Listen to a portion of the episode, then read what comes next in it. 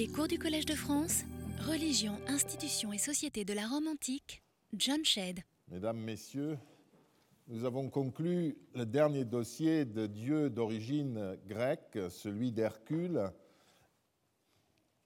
de son arrivée à Rome. Vous vous rappelez, nous ne savons pas grand-chose. On a longtemps rêvé de l'arrivée au Forum Boarium de Phéniciens pour y installer un emporium, mais aujourd'hui, euh, on reste un peu sceptique devant cette surévaluation de mythes romains, alors que nous manquons toujours du moindre témoignage archéologique. Un peu plus réaliste euh, paraît l'arrivée progressive du dieu, enfin l'hypothèse de l'arrivée progressive du dieu jusqu'à Rome le long des routes de transhumance à partir de la Grande Grèce. En revanche, ce qui est intéressant, et vous connaissez mes inclinations, je pousse toujours à étudier plutôt cela, ce que nous savons de la manière dont les Romains des alentours du début de notre ère ont interprété son culte à partir de la tradition mythologique grecque euh, est extrêmement intéressante. Et ils l'ont interprété notamment à partir du lien ambigu euh, de Hercule avec les femmes. Celles-ci lui sont hostiles, et au passage, d'ailleurs, le poète qui décrit cet aspect de l'arrivée du dieu à Rome fait allusion à Junon, l'acariâtre Junon, essentiel dans le mythe grec, mais de façon paradoxale, hostilité des femmes, elles lui sont aussi plutôt favorables, sans parler même de l'environnement divin presque entièrement féminin du Grand Hôtel. Parallèlement, c'est aussi le nom Alcide qui produit des interprétations et des épiclèses latines. Tout ceci démontre une fois de plus la complexité des, transferts culturels et cultuels qui utilisent des aspects empruntés à une culture pour expliquer l'autre, mais pas ceux que l'on attendrait. Donc c'est jamais donné euh, d'office. C'est le noyau mythologique même, apparemment toujours perçu par les gens cultivés de l'époque d'Auguste, mettons, qui redevenait producteur même dans une autre culture de développement mythologique nouveau. Le statut propre de héros humain avant d'être divinisé nous a conduit vers un groupe de divinités particulières qui euh, naissent et qui meurent.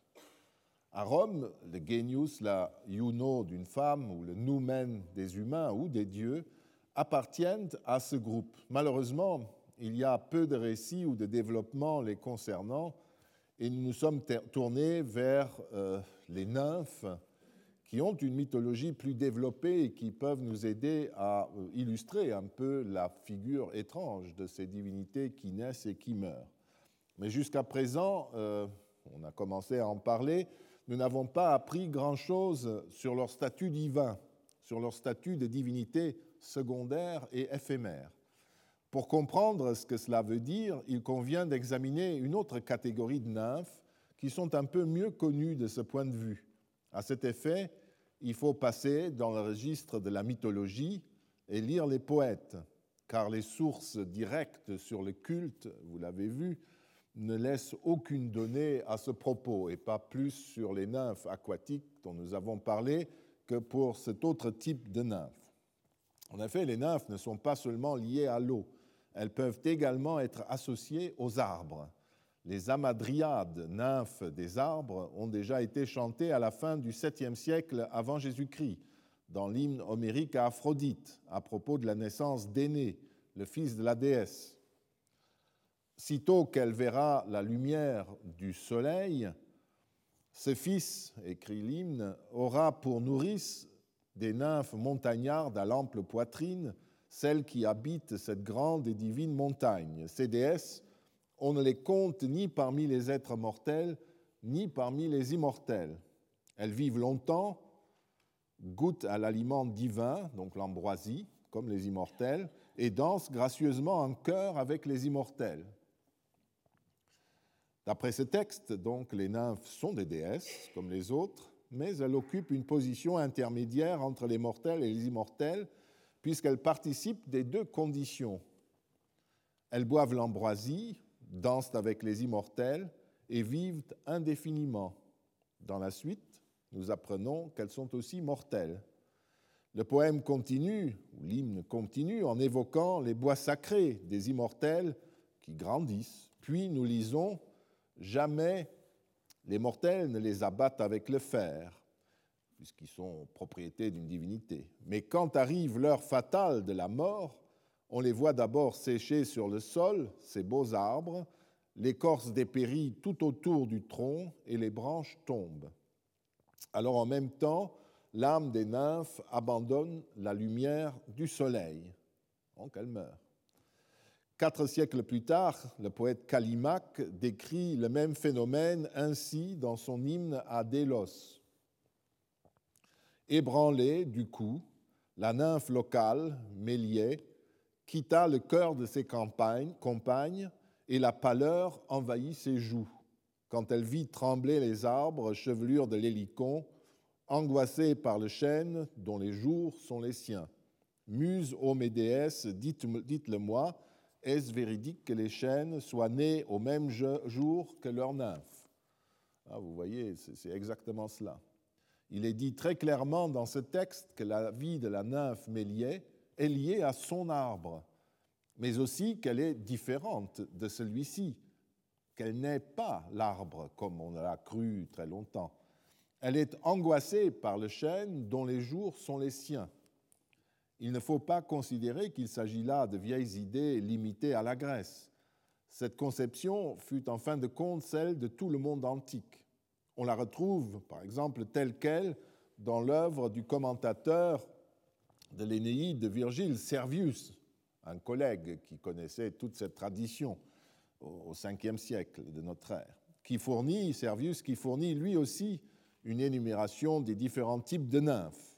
Euh, je vous laisse découvrir cela. À propos d'un autre passage dans lequel Aîné évoque le sang en train de couler d'une branche cassée, Servius répète le fait que les nymphes naissent et meurent avec les arbres.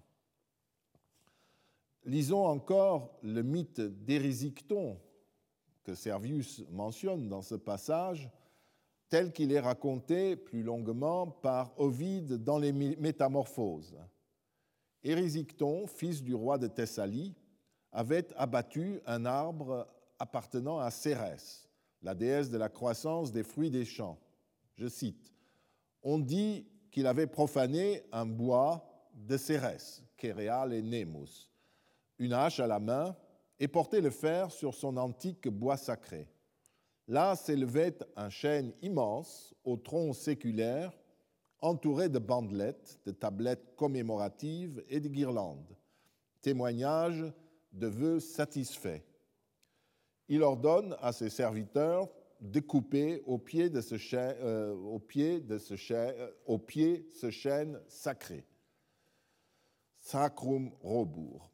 Devant l'hésitation des serviteurs, le fils du roi saisit lui-même la hache et crie Quand il serait euh, cher à la déesse elle-même, il va toucher la terre de sa cime verdoyante. Il dit, et son arme, et son, son arme balancée assène à l'arbre des coups obliques, aussitôt le chêne de Deo tressaille, etc.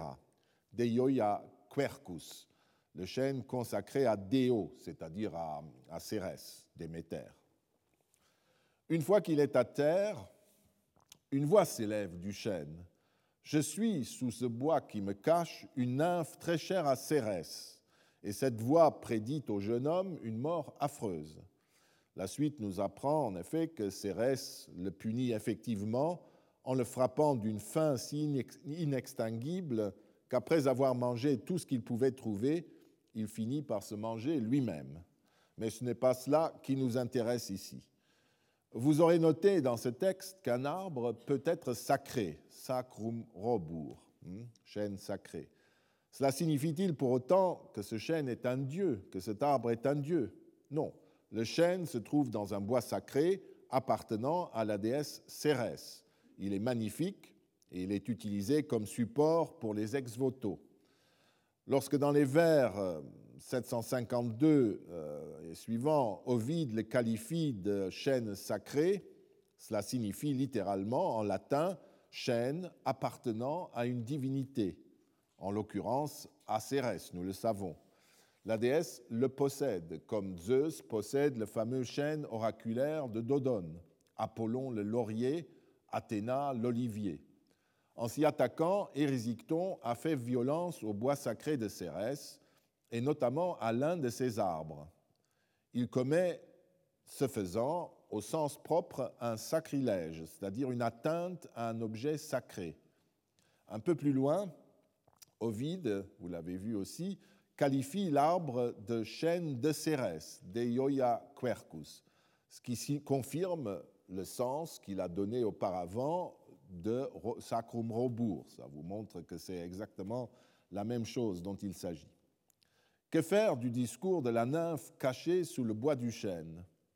L'arbre est identifié à une nymphe au même titre que peut l'être une source, mais cette nymphe n'est apparemment pas vénérée dans le texte d'Ovide. C'est Cérès qui est la propriétaire du chêne, c'est elle qui se venge et frappe le sacrilège.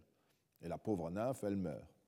Dans le poème, un arbre s'anime, mais Ovide ne se contente pas de faire parler l'arbre, comme le font nos contes et légendes, ou le Seigneur des Anneaux, où vous avez une belle image d'Amadriade, euh, un bel exemple. Il anime l'arbre d'une façon qui concorde avec la vision que le monde antique avait de la divinité.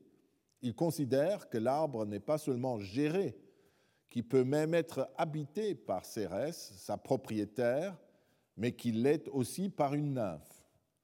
Une fois de plus, nous constatons que le lien qui unit Cérès et la nymphe n'est pas une simple figure poétique, comme on pourrait le croire chez Callimaque ou chez, chez Ovide.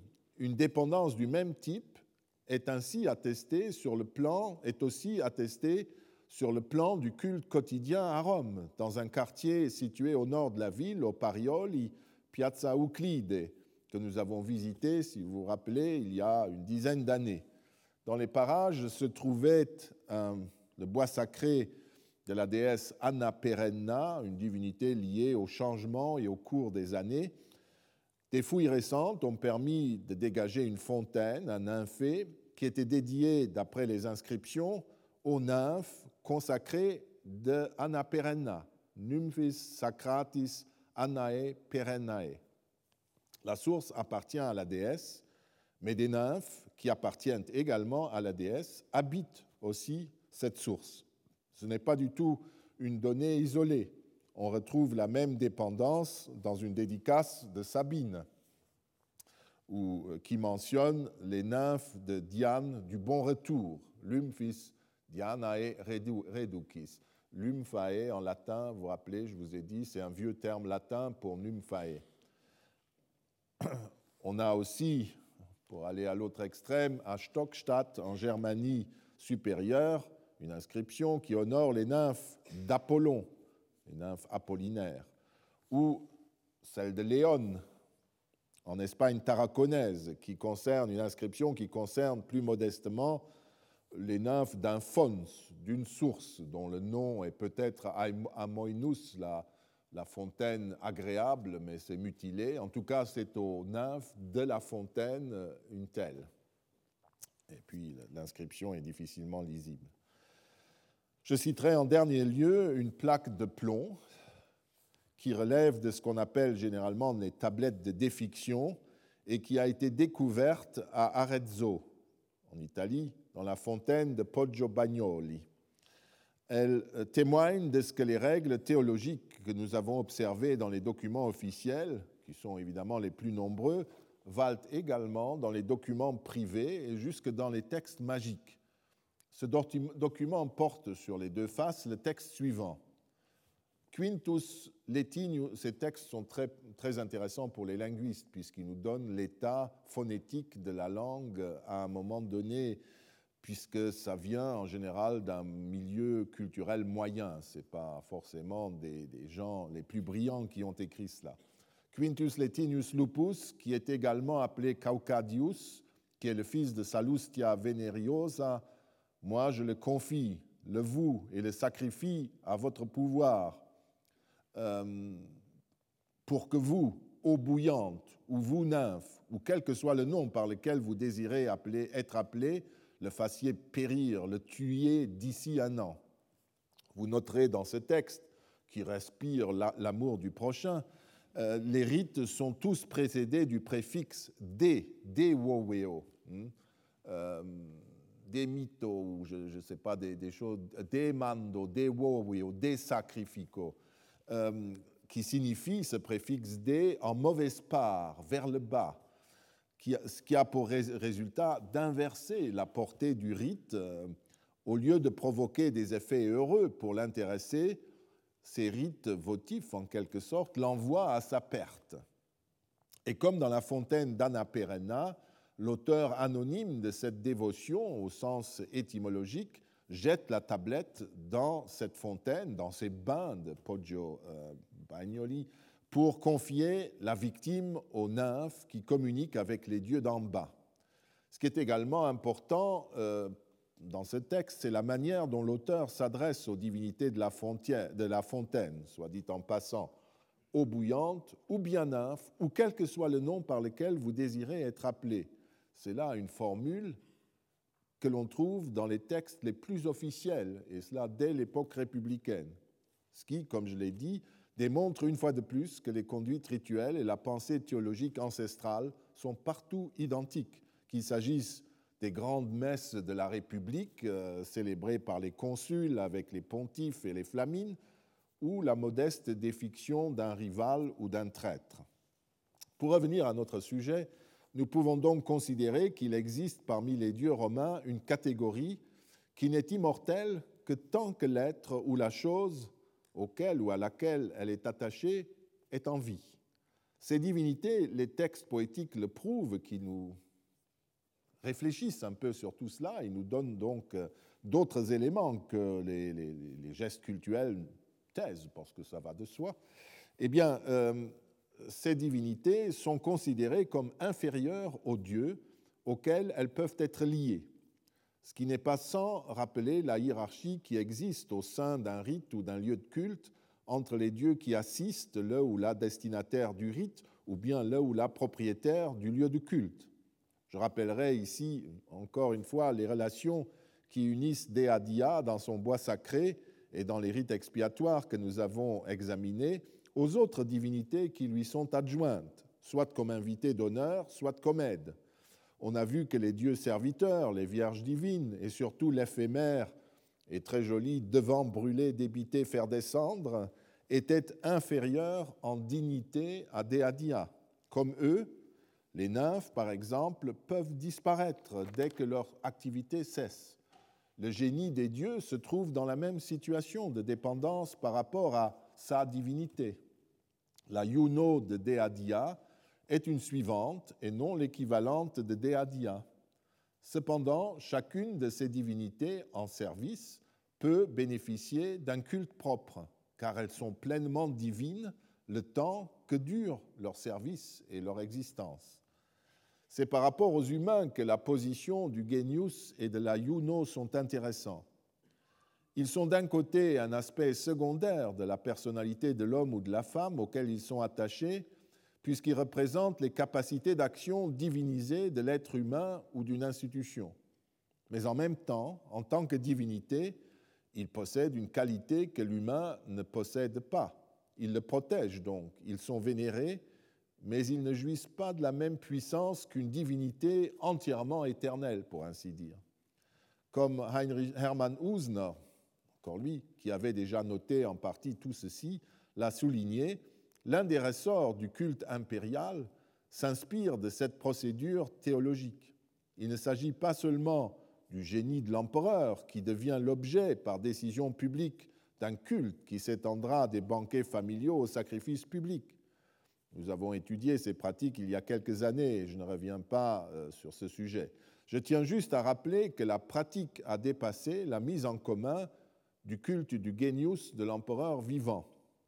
Usner euh, a qualifié dans son livre le foisonnement des qualités impériales qui étaient élevées au rang de divinité en remarquant que, je cite, jusqu'à l'époque de sa décrépitude et de sa disparition, la religion romaine a conservé la capacité de créer de nouveaux concepts divins pour caractériser l'instant Augenblick.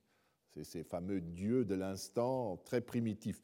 Et vous voyez, c'est ça qui est extraordinaire, qu'en 1890, quelqu'un dise attention, à l'époque impériale, on est bien avant la fin et la décrépitude de la religion romaine, qu'il devait fixer quelque part au, au, 5e siècle, le 4e, 5e siècle.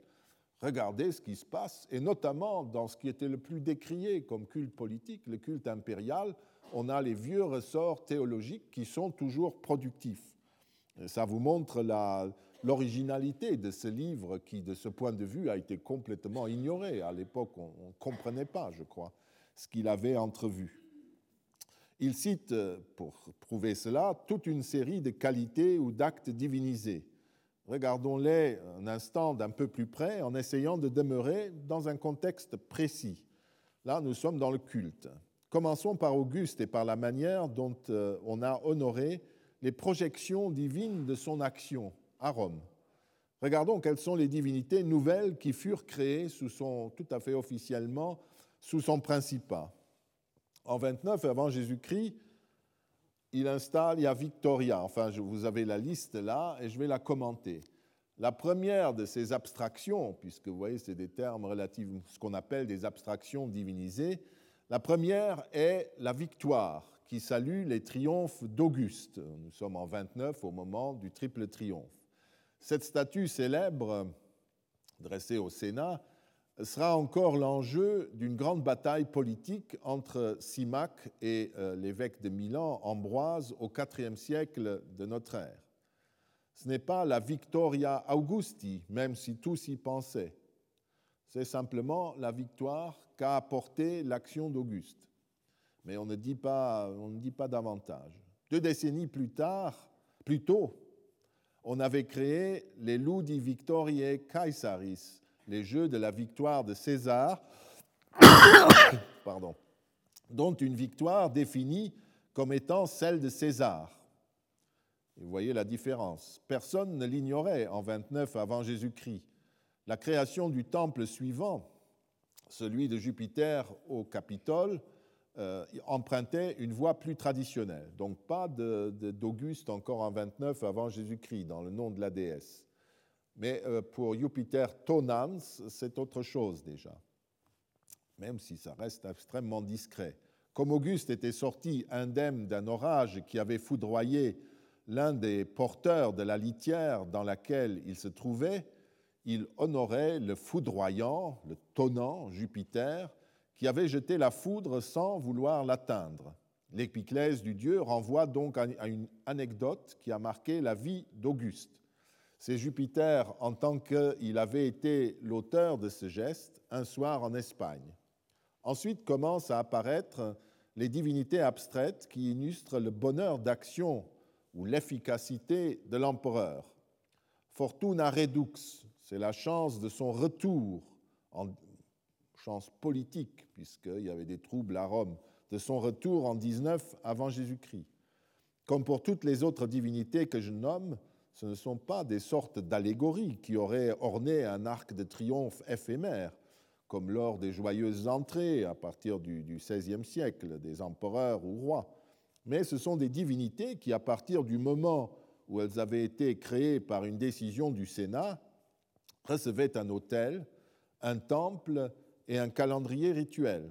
Ainsi, le jour de la fondation de l'autel de la fortune du retour, le 12 octobre, était appelé feriae, c'est-à-dire jour de grande fête, avec des sacrifices accomplis par les magistrats, les prêtres et les vierges vestales. Pour ce qui nous intéresse, le 12 octobre fut appelé comme euh, donc ce sacrifice, cette fête euh, en l'honneur de, Force, de Fortuna Redux, fut appelé, comme Auguste le rappelle dans ses hauts faits, les res geste, ex cognomine nostro, à partir de notre surnom, c'est-à-dire Augustalia, c'est le nom qu'on leur donnera. Même si la décision ne prit complètement effet qu'après la disparition d'Auguste, elle révèle une démarche intéressante. Le jour devait prendre le nom de fête d'Auguste, Augustalia, mais le sacrifice était, dans un premier temps, adressé à Fortuna Redux. À partir de 14 après Jésus-Christ, quand la fête reçut des jeux réguliers chaque année, le nom du divin Auguste fut ajouté aux premiers destinataires de la fête, Fortuna Redux, qui traduisait déjà un événement de sa vie.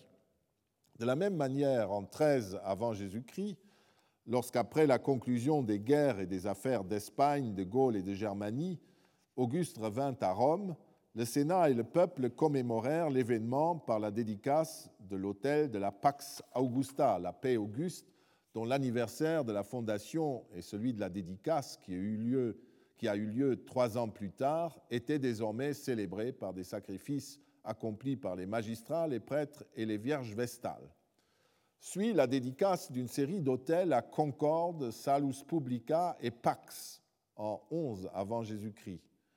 C'est vraisemblablement Auguste qui les a dédiés, mais la raison précise de ces dédicaces euh, nous intéresse. D'après euh, Dion Cassius, le Sénat et le peuple rassemblèrent alors de l'argent pour élever des statues à Auguste. Cet hommage était lié à la soumission des Dalmatiens et des Pannoniens ainsi qu'à la défaite des Bèsses et autres peuples qui s'étaient révoltés en Macédoine. Auguste refusa ces statuts, il le fait régulièrement, mais utilisa l'argent pour faire des statuts de Salus Publica, Concorde et Pax. Cette analyse théologique de sa personnalité est passionnante pour notre propos. Auguste décomposa donc ses propres mérites en trois figures divines qui exprimeraient son action dans toutes ses affaires la concorde désormais avec Tibère, le salut préservé du peuple romain et la paix qu'il avait ramené. Hein, le salut et la paix qui sont le produit de cette euh, action et de cette concorde notamment. La volonté d'Auguste est claire, pas d'honneur excessif pour l'homme Auguste, mais plutôt un hommage à ses vertus divinisées, aux divinités exprimant le principe de son action. Les sous-entendus politiques ne nous intéressent pas ici, ils sont évidents. Ce qui nous intéresse, c'est la mise en œuvre systématique de cette décomposition des modes d'action d'Auguste, la concorde et ses effets, Salus et Pax. C'est ça qui nous importe. Au lieu de dresser une statue ou des statues à Auguste, op virtutem, op victoriam, etc., ce qui pour nous suffirait, on recourt au billet que j'ai décrit. Et cela continue. Le 26 juin 4 avant Jésus-Christ, Auguste adopte Tibère, finalement. L'événement fut inscrit sur les calendriers. Comme les sacrifices, euh, le sacrifice anniversaire inscrit sur le protocole Arval de l'année 38 après Jésus-Christ m'a permis de le comprendre, on fonda en cette même année, le même jour, l'hôtel donc le 26 juin, l'hôtel de Providentia Augusta, Providence Auguste, pratiquement en face de l'hôtel de la paix sur le Corso actuel de Rome. L'endroit où se trouve l'hôtel de la paix Auguste aujourd'hui est euh, déporté de 300 mètres par rapport à son lieu de découverte sous San Carlo à peu près. Donc sur le champ de Mars hein, et euh, des deux côtés de la voie, on avait donc euh, ces hôtels de la paix Auguste et de la Providence Auguste. Cette nouvelle déesse est donc l'incarnation théologique de l'action accomplie par Auguste qui pourvoyait ainsi, qui prévoyait ainsi, prenait soin de sa succession pour l'avenir par cette adoption. En 7 après Jésus-Christ, nous avançons, en 7 après Jésus-Christ, Auguste consacra ex voto donc en acquittement d'un vœu, un hôtel à Cérès et un autre à Ops, Augusta. Nous savons qu'Auguste avait fait un vœu concernant les Mégalésia, la fête de la Grande-Mère Cybèle, qui tombe entre le 4 et le 10 avril. La raison en était qu'une femme avait pratiqué quelques divinations et que le peuple était inquiet à cause des guerres en cours en Macédoine et en Dalmatie et en raison d'une famine qui s'était déclarée. Il est vraisemblable que les autels sont le résultat de ce vœu. La formulation théologique est à nouveau intéressante. Grâce à la vénérable Cérès se réalise l'abondance auguste. L'action du prince s'incarne dans la collaboration des deux divinités et se traduit par un effet heureux qui porte de manière significative l'épiclèse Augusta, voulue par Auguste ou euh, reliée à Auguste. Et en même temps, Auguste est aussi un titre euh, typique qu'on donne depuis longtemps aux divinités. Donc c'est toujours cette ambiguïté, ce jeu avec l'ambiguïté. En 9 après Jésus-Christ, nous avançons, un hôtel de la puissance divine d'Auguste, le Numen Augusti ou le Numen Augustum dans certaines inscriptions, euh, fut dédié par Tibère. On s'accorde depuis Mommsen à restituer Numen Augusti, mais il demeure euh, une incertitude. Cette fois-ci, c'est le pouvoir d'action tout entier d'Auguste qui est pris en compte, et non seulement euh, le morcellement de toutes ses actions. Le jour choisi est d'ailleurs celui du jour anniversaire de son mariage avec Livy. Là aussi, on fait en permanence des ponts entre sa vie privée et, euh, publique et euh, ses divinités. Comme dans le cas des Arvales, on constate qu'à côté du morcellement de l'action auquel il procède fréquemment, les Romains étaient pareillement capables de fermer l'éventail en quelque sorte et de concevoir l'acte comme un tout. D'ailleurs, après sa mort, donc la puissance divine d'Auguste. Euh, d'ailleurs, après sa mort, le même Tibère dédie le même jour, hein, le 17 janvier, un hôtel au divin Auguste. On aurait tendance à y voir la preuve que le Numen Augusti se confond en quelque sorte du vivant du prince avec le divin Auguste d'après sa mort, et qu'il s'agit de la même chose formulée différemment. La deuxième divinité à laquelle les prêtres doivent sacrifier est elle aussi intéressante. Il s'agit de Felicitas. Euh, oui, voilà, la deuxième, là, c'est Felicitas, euh, le bonheur d'action. Elle traduit l'initiative heureuse de Tibère faisant cela. Et nous, comme nous l'explique l'inscription des fastes de Préneste. Et vous voyez que le, le jeu passe au successeur, à Tibère. S'il n'y a pas un oubli dans l'inscription, il faut souligner que Felicitas n'est pas encore Augusta parce que Tibère, euh, à l'époque, n'est pas encore euh, prince. En 10 après Jésus-Christ, Tibère euh, consacre le temple restauré de Concordia Augusta le 16 janvier, le jour même auquel l'empereur César a été appelé Augustus, Auguste, en 27 avant Jésus-Christ concorde, je n'ai pas besoin de commenter, et la statue de la Justitia Augusti, la justice auguste, élevée en 13 après Jésus-Christ, le 8 janvier, se réfère, comme Ovide paraît le rappeler, à l'une des vertus canoniques d'Auguste qui vient tempérer sa force, sa virtus. Justitia figurait sur le célèbre bouclier de la vaillance d'Auguste que lui accorda le Sénat en 27 avant Jésus-Christ. Nous ne savons malheureusement pas si les autres qualités mentionnées sur le Clipeus Virtutis ont, ont été elles aussi honorées par des autels et des sacrifices réguliers sous Auguste. Nous savons en revanche qu'elles deviendront rapidement des thèmes monétaires et épigraphiques courants. Et tout ce que je pourrais dire sur le culte, que j'ai dit sur le culte, je pourrais le répéter sur, pendant toute l'époque impériale sur les revers monétaires des empereurs. Ce n'est pas simplement de la propagande, c'est aussi une pensée théologique du pouvoir. Voilà donc comment Auguste et ses contemporains font représenter son pouvoir d'action, en décomposant et en célébrant les multiples aspects qui le composent, en autant de divinités spécialisées du même type que celles que nous avons déjà étudiées. On constate une évolution.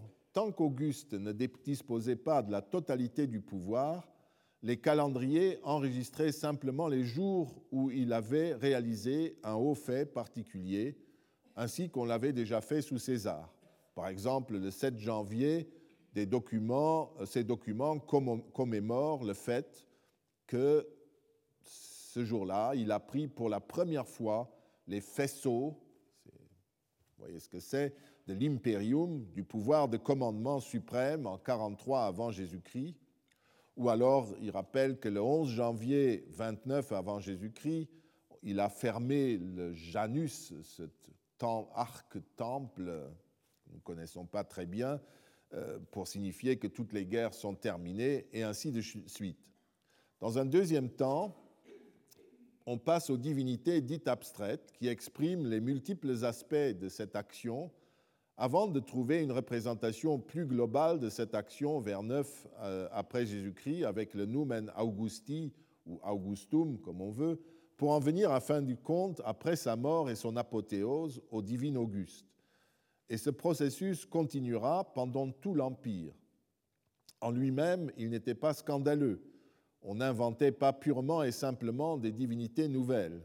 La plupart de ces notions divines existaient déjà auparavant, mais elles étaient attribuées aux dieux eux-mêmes, au peuple romain, à la ville de Rome, au Sénat, en d'autres termes, à la collectivité politique. La nouveauté consistait donc à associer ces divinités fonctionnelles à l'action d'un simple mortel, en quelque sorte même s'il était le prince, donc euh, de l'associer à cet homme qui gouvernait Rome, et même à lui attribuer un principe d'action supérieur, le noumen, la puissance divine. C'est par ce biais que la personne d'Auguste l'emportait sur tous et que devait se développer une nouvelle forme de culte, celui de l'empereur. Ajoutons que ces divinités exprimant les vertus de l'action impériale je l'ai déjà dit, ont fourni de nombreux thèmes pour les frappes monétaires. J'ai placé le traitement des vertus impériales dans la partie concernant les divinités éphémères. Je l'ai fait en, raison du genius, du noumen et des qualités impériales qui ont certes traversé l'histoire de l'Empire, mais qui, en fait, étaient requalifiées, recréées en quelque sorte à chaque fois qu'un nouvel empereur prenait les rênes du pouvoir toutes ces divinités étaient attachées à sa personne précise. Et par là, elles se constituaient en même temps qu'il devenait, ce personnage devenait empereur. Et elles se dissolvaient, dissolvaient éventuellement quand, dans sa nouvelle personnalité divine, divus, après sa mort. Venons-en, euh, pour terminer, à un autre aspect de la théologie publique d'époque historique, l'apothéose. Nous en sommes déjà très, loin, euh, très près là. Lors des funérailles d'Auguste et de la cérémonie de sa, divinisation, rapporte l'historien Tacite au début de ses annales, dans le célèbre passage qui juge positivement et négativement l'œuvre d'Auguste, certains Romains formulèrent une critique qui avait un contenu religieux. Ils n'avaient laissé aux dieux en fait d'honneur, il n'avait rien laissé aux dieux en fait d'honneur, lui qui voulait être comme eux, adoré par des temples, par des images et avoir des flamines et des prêtres. J'ai expliqué il y a quelques années que ce passage devait être interprété avec prudence, car il ne donne, d'après Tacite lui-même, qu'un aspect de l'opinion des Romains. Au lieu de faire une synthèse neutre, l'historien juxtapose les opinions, les deux opinions contraires, un peu comme les journaux télévisés d'aujourd'hui se contentent de diffuser deux prises de position contradictoires concernant un problème donné, ce qui leur évite de prendre eux-mêmes position. Ceci était évidemment plus dangereux à l'époque de Tacite que de nos jours, et l'historien pouvait donc par ce biais distiller quelques remarques bien senties à l'égard du régime impérial en général, à supposer toutefois qu'il ait réellement euh, voulu changer de république, ce qui n'est pas sûr du tout. La phrase, en tout cas, en question, met-elle donc en cause un siècle après sa création hein, Tacite écrit cela au début du deuxième siècle après Jésus-Christ. Donc met-elle en cause à ce moment-là la création le culte euh, après la création de l'Empire, le culte impérial, cette nouvelle théologie créée au cours des guerres civiles est définitivement consacrée en 14 après Jésus-Christ à la mort d'Auguste. Remarquons d'abord qu'une telle interprétation de l'affirmation de Tacite serait exagérée, car il n'a jamais été question sous le principat d'Auguste d'honneur divin décerné au prince. Non que les Romains, ou du moins les partisans d'Auguste, n'aient pas songé à lui conférer ce type d'honneur. Ils le firent dès la fin des guerres civiles.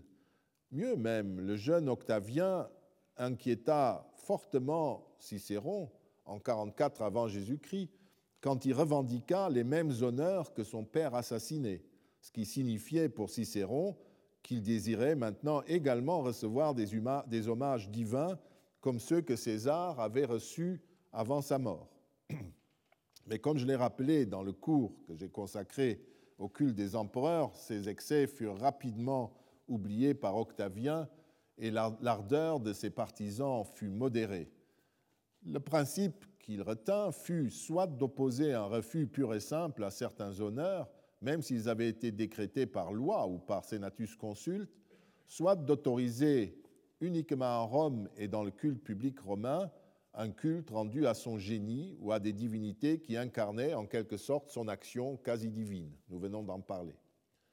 Que signifie donc cette remarque que Tacite met dans la bouche des détracteurs d'Auguste? Je pense que la réponse est relativement simple. Les commentateurs sont en principe au courant de ce qui va se passer, puisque le prince est mort.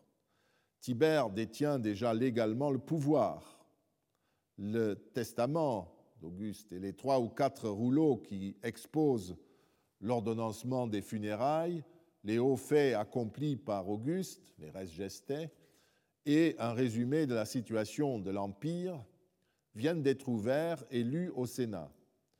Les commentaires religieux portent donc sur les dispositions que contenaient ces documents et les sénatus consultes pris après les funérailles et non sur la période du principat d'Auguste.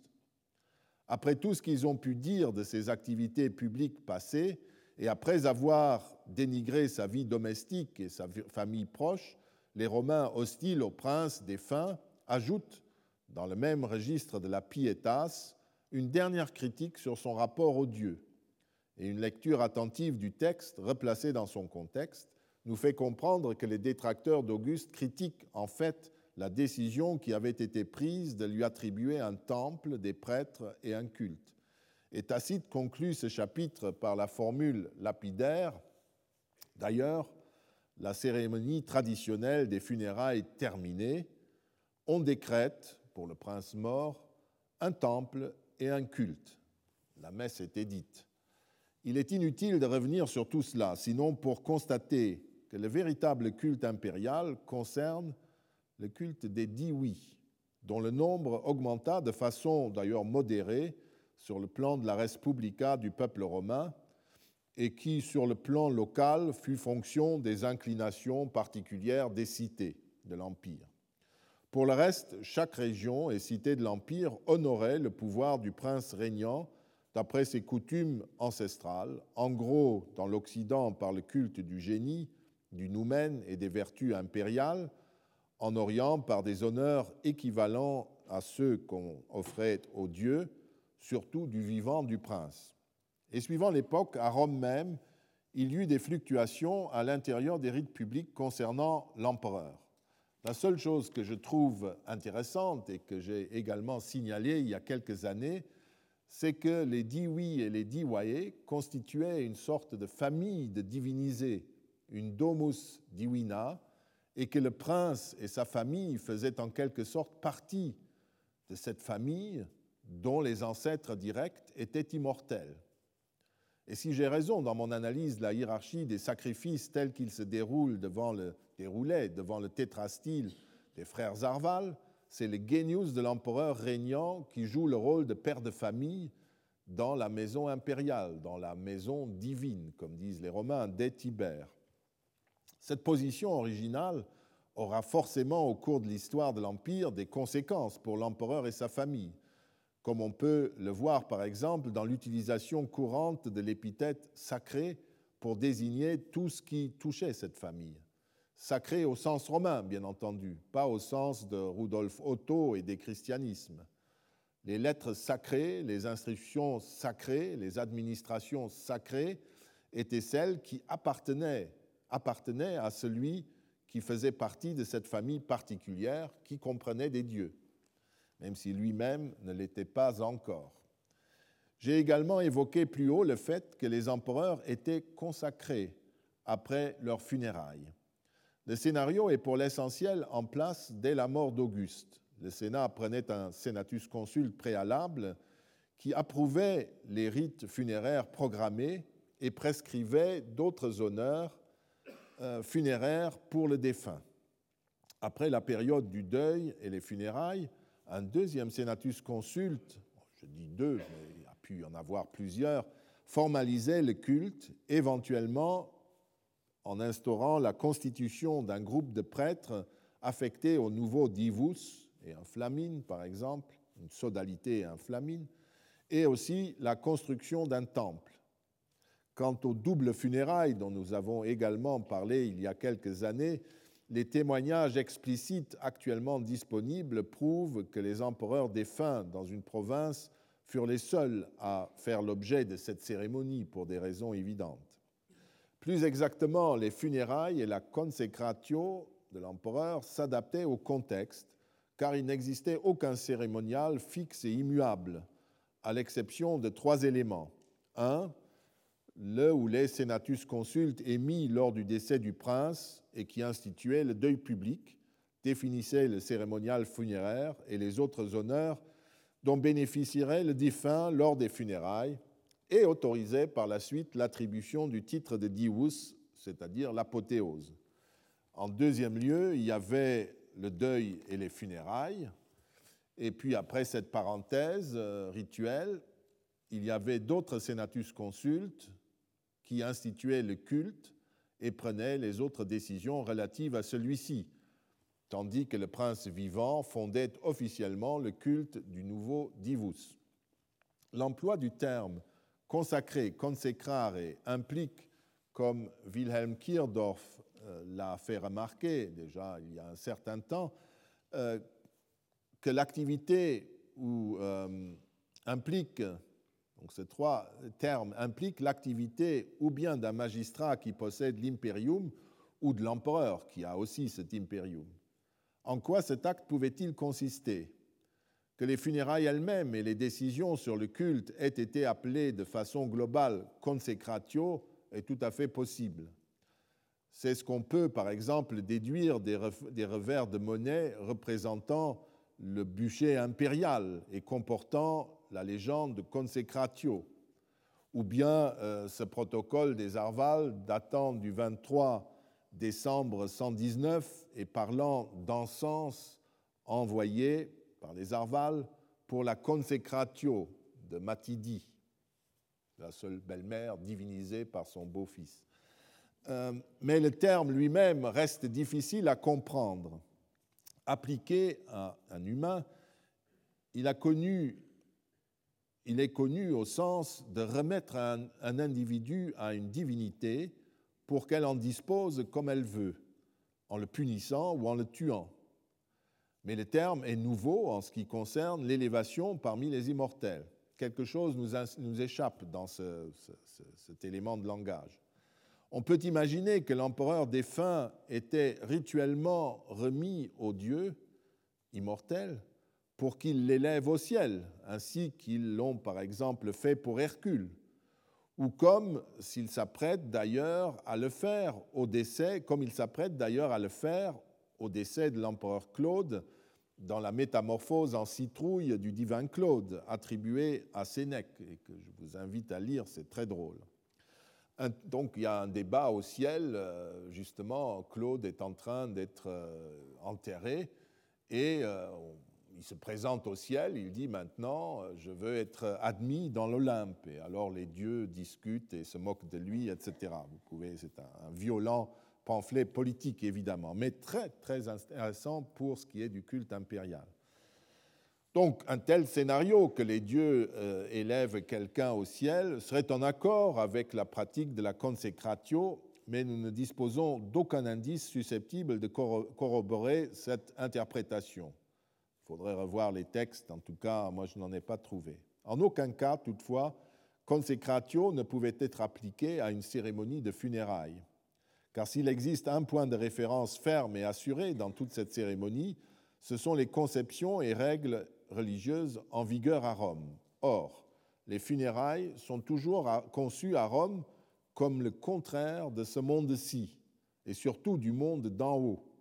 Les temples des dieux sont fermés lors de la fête des morts ou lors du deuil public, et les images des empereurs divinisés eux-mêmes ne peuvent pas participer aux processions funéraires, même de leurs fils. Une fois devenu dit oui, le monde des morts leur est interdit. D'autre part, les calendriers prouvent qu'on célèbre l'anniversaire de la divinisation d'un prince défunt, mais qu'il n'existe aucune commémoration religieuse de l'anniversaire de sa mort. Il n'est plus mort quand il est divinisé.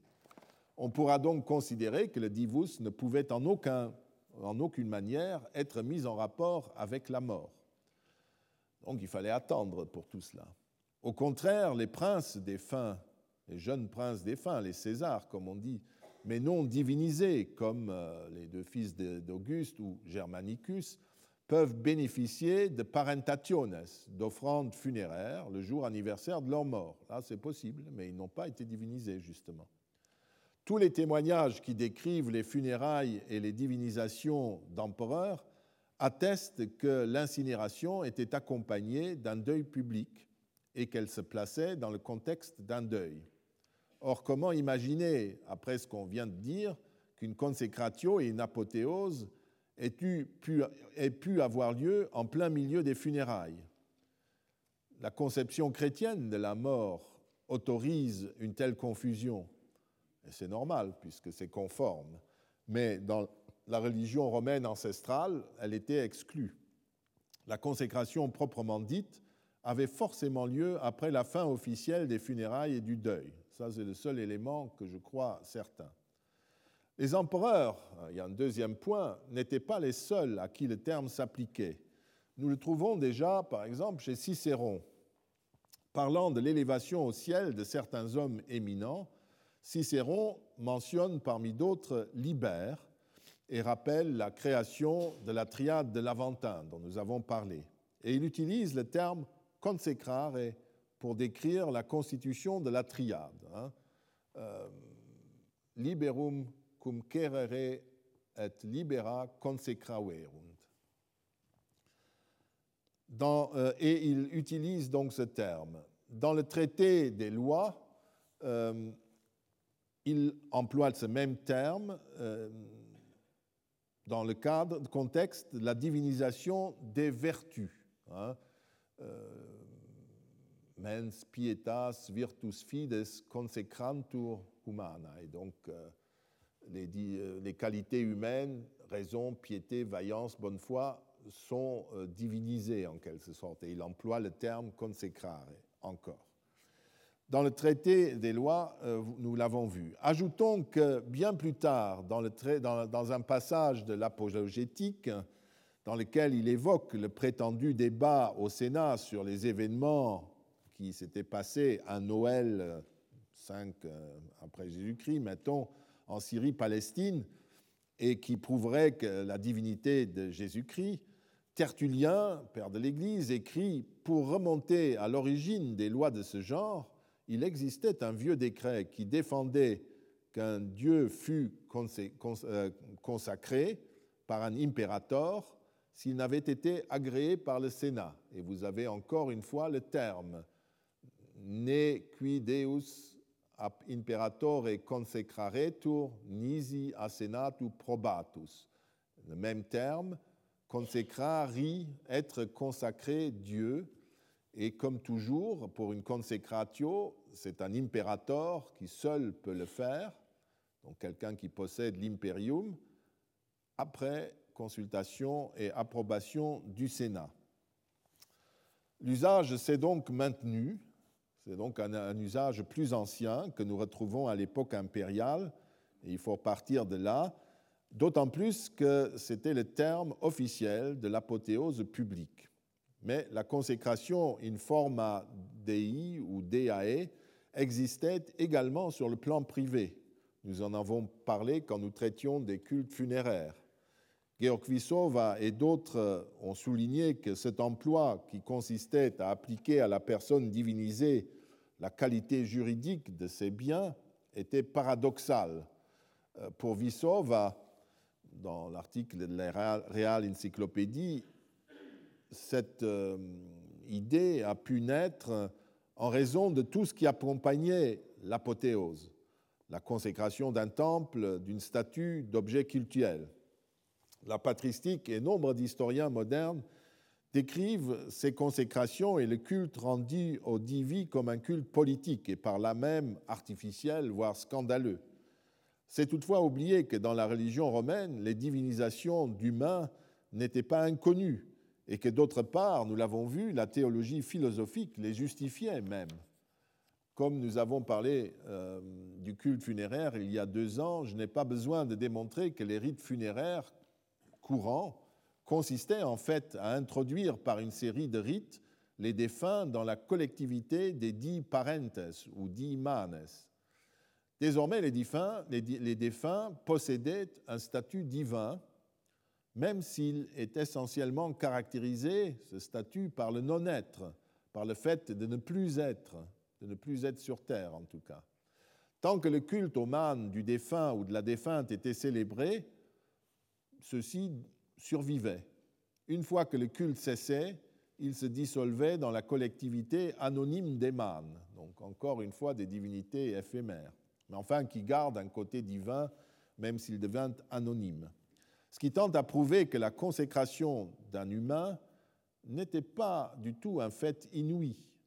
Je vous ai d'ailleurs cité des exemples qui montrent que les particuliers pouvaient également diviniser sur le plan familial l'un ou l'autre, l'un ou l'une des, leurs. Dans la théologie philosophique, la possibilité du passage des humains vers l'ordre divin était théorisée. Au moment où, euh, plus tôt dans ce cours, je résumais la théorie des trois genres de discours théologiques, je vous ai dit qu'à la fin du deuxième siècle avant Jésus-Christ, d'après Augustin, le grand pontife Musius Sevola ne désirait pas que ce genre de théologie soit connu du vulgaire, car elle proclamait euh, euh, Hercule, euh, Esculape, Castor, Pollux n'étaient pas des dieux, mais avaient été des hommes qui avaient quitté par la mort la condition de l'humanité les mythes exposaient largement l'histoire de ces métamorphoses radicales qui reposaient dans l'ensemble sur les théories euh, d'évémère véhiculées par le stoïcisme. Certes, dans l'évémérisme exposé dans les récits sacrés, il, ne s'agissait plus seulement de quelques héros de l'humanité élevés au rang d'immortels par les dieux en raison de, ses mérites, de leurs mérites, mais de l'ensemble des dieux qui auraient été en fait d'anciens lois ou bienfaiteurs de l'humanité divinisés mm, en signe de gratitude. Soit dit entre parenthèses, la théorie évémériste s'inscrit euh, pleinement dans la théologie traditionnelle, puisqu'au fond, si vous réfléchissez, elle soumet le monde divin dans son ensemble aux humains, aux cités et aux familles, qui seuls posséderait donc le pouvoir de, diviniser dans le passé, certes, et pouvons-nous ajouter dans le présent des impératores comme Scipion, euh, l'Africain, bientôt Sylla ou César, etc. On voit très bien que nous sommes dans le cadre sous la pression de ce qu'on appelle la, religion de la cité, et euh, un raisonnement un peu extrémiste sur cette religion on peut dire ben, les hommes contrôlent tout. C'est même l'homme qui crée les dieux. En tout cas, on voit que le cadre conceptuel nécessaire à la divinisation des grands hommes existait depuis bien longtemps, même s'il avait fallu à Rome un siècle de guerre civile pour faire tomber l'opposition de l'élite à l'idée que l'un des leurs pût être élevé à un statut supérieur. Et si nous voulons être entièrement fidèles à la théorie évémériste, nous pouvons relever une concordance précise entre cette tradition et la réalité. Chez Évémer, la divinisation était due aux actions surhumaines que les anciens rois et bienfaiteurs avaient accomplies. Or, si vous vous rappelez ce que j'ai dit sur la divinisation des modes d'action de l'empereur et de leurs effets à l'instant, vous pouvez constater une sorte d'équivalence implicite entre le culte du noumen d'Auguste fondé par Tibère le 17 janvier et celui du Divus Augustus créé le même jour par ce même Tibère quelques années plus tard, après l'apothéose du prince, comme si la puissance d'action divine du prince vivant justifiait en quelque sorte sa nouvelle divinité, ou du moins la remplaçait après sa mort. les vertus abstraites de l'empereur représentaient de son vivant ce qui motivait à sa mort sa divinisation. Ou son contraire, car on peut constater aussi que dans les biographies des empereurs détestés et damnés de mémoire, comme on disait à Rome, Néron, Domitien par exemple, eh bien ces qualités éminentes qui sont dans le dossier de la divinisation sont systématiquement remplacées après la chute du tyran par leurs exacts contraires qui motivent non pas la divinisation, mais la damnation des tyrans. En parcourant les différents registres de la théologie des Romains, je n'ai évidemment pas pu toucher tous les, aspects du sujet. J'ai brièvement évoqué, à la suite de Varron et d'Augustin, les deux premiers genres théologiques, le genre mythologique et le genre philosophique, brièvement parce que ce sont ceux qui sont les mieux connus des amateurs de l'Antiquité. Je me suis avant tout attaché aux risques que ces genres comportent pour les savants d'aujourd'hui.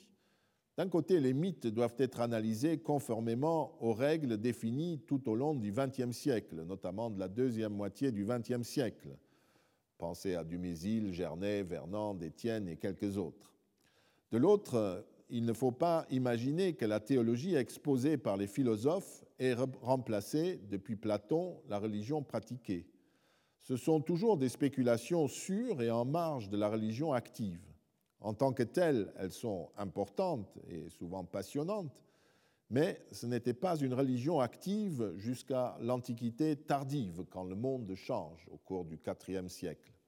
C'est à ce moment que tout le monde et toute la société antique ont commencé à se transformer, et les néoplatoniciens de cette époque se comportent fréquemment comme les chrétiens. Ils se détournent de la même manière de la lettre des obligations rituelles de la religion ancestrale, de la même manière que les chrétiens abandonnaient peu à peu les obligations rituelles du judaïsme pour inventer une nouvelle forme de religion faisant la synthèse du passé et de la révolution intellectuelle en cours. Je suis ensuite passé à l'analyse des pratiques théologiques telles que nous pouvons les extraire des pratiques rituelles quotidiennes des Romains. Nous avons vu que les rituels centraux, comme le sacrifice, énonçaient toute une théologie, de même que d'autres rituels, comme la divination, avant de décrire un des aspects les, plus prégnants de la théologie civique romaine, les dieux spécialisés ou fonctionnels. Nous en avons donné des exemples en rendant justice à Hermann Usner, qui a attiré entre autres l'attention sur ces divinités. Il n'est pas le premier, mais il est l'un des premiers à les prendre vraiment au sérieux et à construire systématiquement, à partir de leur figure, une sorte de généalogie divine. Avant lui, par exemple, Gaetano Marini, un préfet de la bibliothèque du Vatican et de ses archives, avait déjà compris de cette manière les divinités invoquées dans les rites expiatoires des frères Arval mais je ne voudrais pas vous donner l'impression que je veux voir partout des Sondergötter, des dieux fonctionnels, ou Kerti, dont le mode d'action est précisé par leur nom même. Il n'en est pas question. Les divinités comme Adolenda, Comolenda, Deferunda sont délicieuses et particulières, et elles ont leur rôle dans le culte et dans la théologie. Et par ailleurs, je n'ai nullement l'intention de vouloir construire une théologie évolutive une généalogie des dieux romains en quelque sorte, comme Usner l'avait un peu en tête quand même. Ce qui m'a intéressé, c'est le processus de la décomposition de l'action divine et humaine, vous l'avez vu pour Auguste, en plusieurs aspects. Je pense que c'est là un des ressorts majeurs du polythéisme romain. C'est ainsi que pense la théologie ancestrale. Non seulement pour réfléchir sur l'action d'une divinité, pour en saisir tous les aspects, mais aussi pour comprendre comment se font les associations. L'exemple de la triade capitoline nous a donné l'opportunité de regarder cela de plus près, et il me semble que la composition de cette triade, à partir de divinités qui existaient à Rome, en Étrurie méridionale et dans le Latium, s'est faite en réponse à une série de questions sur la complétude et l'efficacité de la souveraineté. Au Dieu souverain, mais dont l'action ne paraissait complète que si elle comprenait aussi son aspect féminin, s'est ajouté Junon, la déesse matronale, l'inclination nationale des Romains vers la norme et la mémoire de celle-ci, bref, vers la rationalité, euh, fit s'adjoindre Minerve à ce couple divin, qui n'avait jamais, cependant, il faut le souligner, l'aspect d'un couple marié avec fille dans le culte romain. On peut s'en apercevoir dans le rituel des jeux séculaires, qui comprenait certes des honneurs à Jupiter et à Junon, entre autres, mais honneurs qui étaient mis en scène séparément, Jupiter recevant ses sacrifices le premier jour de la fête, comme il convient à sa place dans la triade, Junon le second. Par ailleurs, les matrones romaines célébraient pendant les trois journées en l'honneur de Junon des célisternes, c'est-à-dire des banquets sacrificiels pendant lesquels un insigne de Junon était couché sur une chair et banquetait avec les matrones. Minerve n'est pas nommé. En tout cas, ce n'est jamais le couple Junon, Jupiter-Junon qui est honoré au cours de cette fête. C'est uniquement Junon ou Jupiter. Il était aussi intéressant de voir comment des divinités venues d'ailleurs se sont agrégées au panthéon romain. J'ai donné l'exemple de Dionysos et de Libère, qui ne recouvrent pas du tout le même mode d'action. Alors que Libère gère la liberté comme état, la germination qui libère en quelque sorte les forces vitales, et ainsi de suite, et cela notamment par rapport à la vigne, l'extase dionysiaque se retrouverait à Rome plutôt du côté de Vénus. Et les euh, deux, divinités romaines, euh, Vénus et Libère, appartiennent toutes deux au cercle de Jupiter, lui aussi maître du vin en tant que breuvage de souveraineté et de domination. De la même manière, on peut déciler la construction du mode d'action d'Hercule à Rome, j'en ai parlé, et peut-être en Italie. Manifestement, le transfert culturel grec se retrouve dans les deux qualités de l'Hercule romain, d'un côté dans son hostilité rituelle aux femmes, de l'autre dans son association au triomphe, au retour victorieux, de traits dont son nom grec et les épicrèses grecques témoignent. Explorant la piste des divinités éphémères comme les divinités de service, nous avons évoqué les nymphes, le génie, la Junon, le Noumen, pour décrire ces étranges figures divines qui, une fois de plus, sont fréquemment accroché, euh, attaché à une autre divinité et se retrouve même dans le culte impérial. Il y aurait encore beaucoup à dire sur les théologies romaines. Notamment, il faudrait voir si la théologie dans les colonies romaines trahissait et comment les mêmes pratiques théologiques. C'est le cas, mais euh, nous n'avons pas le temps de le faire. Par exemple, il faudrait voir si les dieux des colonies et des autres cités romaines, d'ailleurs, étaient-elles aussi des figures particulières des divinités de Rome et si les divinités locales adoptées par les colonies entretenaient avec elles le même type de rapport que, par exemple, les dieux d'origine grecque avec les divinités de Rome, car il faudrait pour cela aussi des sources, de bonnes sources, de nombreuses sources, pour avoir une petite chance de pouvoir pénétrer ces situations complexes. Il faudrait aussi étudier les, théologies domestiques des Romains pour voir si les mêmes processus étaient à l'œuvre dans le privé. Mais dans ce cas, nous nous serions à nouveau rapidement heurtés à une difficulté majeure, le manque de sources pertinentes pour pousser, des analyses aussi précises que celles que nous avons pu faire précédemment, grâce aux nombreux documents concernant les cultes publics. Il serait aussi passionnant de regarder de façon plus détaillée comment Augustin et les auteurs chrétiens ont utilisé les dieux et la théologie romaine pour polémiquer contre le polythéisme. Parce que quelqu'un comme Augustin, à mon avis, a parfaitement compris comment fonctionne ce ressort du polythéisme. Et évidemment, il s'en sert comme d'une arme, puisque lui, il a une autre position. Nous l'avons fait en partie mais euh, je vous signale qu'il y a là tout un sujet. On constate aussi, soit dit en passant, à quel point c'est difficile de raisonner sur les divinités de l'époque archaïque, qui ne sont généralement connues que par des représentations figurées, mais malheureusement, généralement, pour les Romains en tout cas, sans source écrite. Tous ces aspects qui font la difficulté d'un sujet comme celui que nous avons essayé de traiter cette année m'induisent à répéter encore avec Louis Gernet qu'il n'est pas très facile de dire ce qu'est un Dieu. Je vous remercie. Retrouvez tous les contenus du Collège de France sur www.colège-2-france.fr.